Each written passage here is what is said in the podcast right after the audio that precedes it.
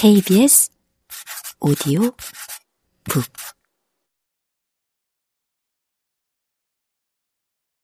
삶과 죽음, 그 사이.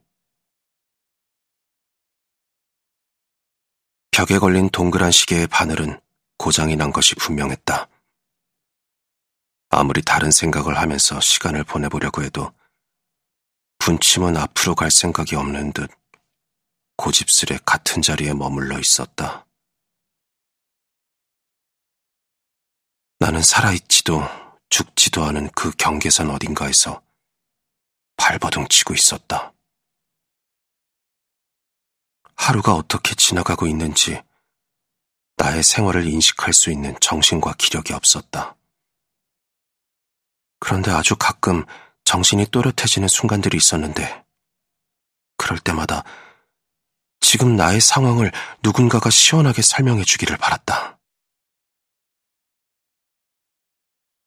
중환자실에서 일주일 넘게 침대에 누워 한 발자국도 꼼짝하지 못했기 때문에 상식적으로 이해되지 않는 것들이 너무 많았다. 나는 밥도 먹지 않고 물도 먹지 않고 화장실도 가지 않고 있는데 어떻게 살아있을 수 있을까?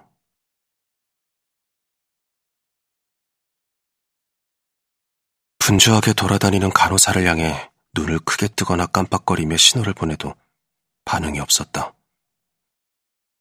간호사를 붙잡고 지금 내가 어떻게 된 상황인지 물어보고 싶었지만 기도 삽관을 하고 있었기 때문에 말은 고사하고 숨쉬는 것조차 불편했다.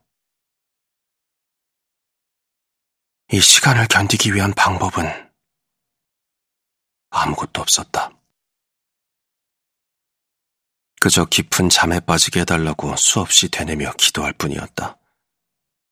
그러다가 잠이 든다 하더라도 간호사들은 내 맥박과 혈압 수치 등을 확인하기 위해 나를 깨우기 일쑤였고, 이런 고통의 시간은 24시간 동안 지속됐다.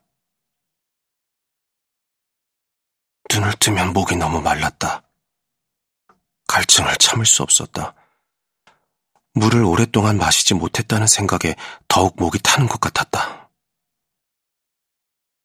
물을 마시고 싶다는 뜻을 간호사한테 전달하고 싶었으나 입이 막히고 손가락마저 움직이지 않는 상황에서 아무리 발버둥을 쳐봐도 소통이 전혀 되지 않았다. 간호사도 나의 답답함이 느껴졌는지 나를 이해하려고 노력했지만 결국 물이 마시고 싶다는 말은 며칠 동안이나 전달되지 못했다.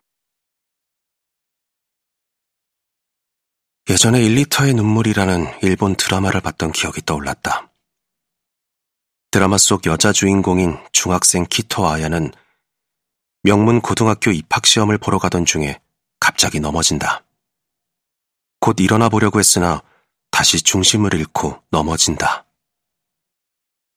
그녀는 밥을 먹을 때 음식을 집기 위해 온갖 노력을 했으나 손가락은 오히려 덜덜 떨리기 시작했다.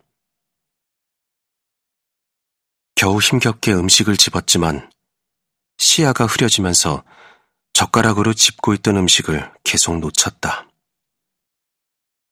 증상이 지속되어 병원에서 검사를 해보았더니 척수소 뇌변성증이라는 손의 뇌간 척수가 점차 위축되는 희귀병을 앓고 있다는 것을 알게 된다.